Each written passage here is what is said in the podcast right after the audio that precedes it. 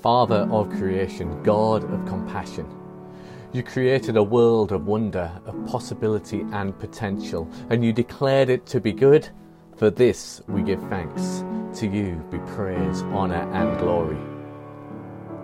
Father of creation, God of compassion.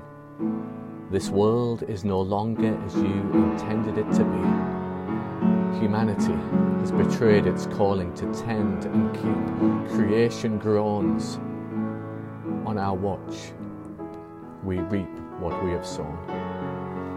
On our watch, sea levels rise. On our watch, forests destroyed. On our watch, extreme weather events increase.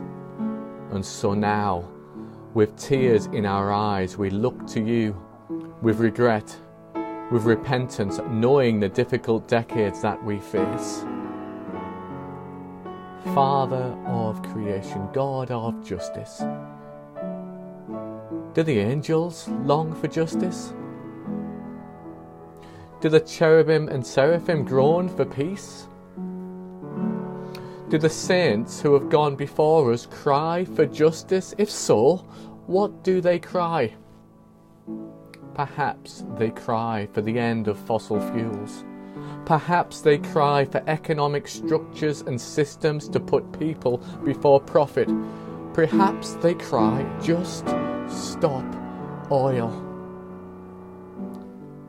Father of creation, God of justice, does your church work for justice? Do church investments work for peace? Does church leadership speak to power?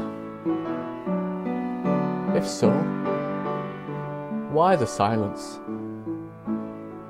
Perhaps the angels will be answered.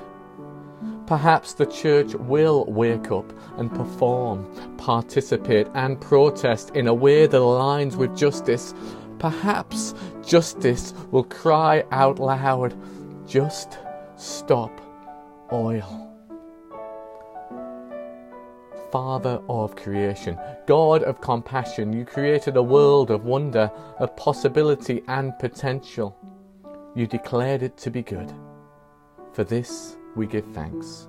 To you be praise, honour, and glory. Father of creation, God of compassion, this world is no longer as you intended it to be. Humanity has betrayed its calling to tend and keep. Creation groans. Amen.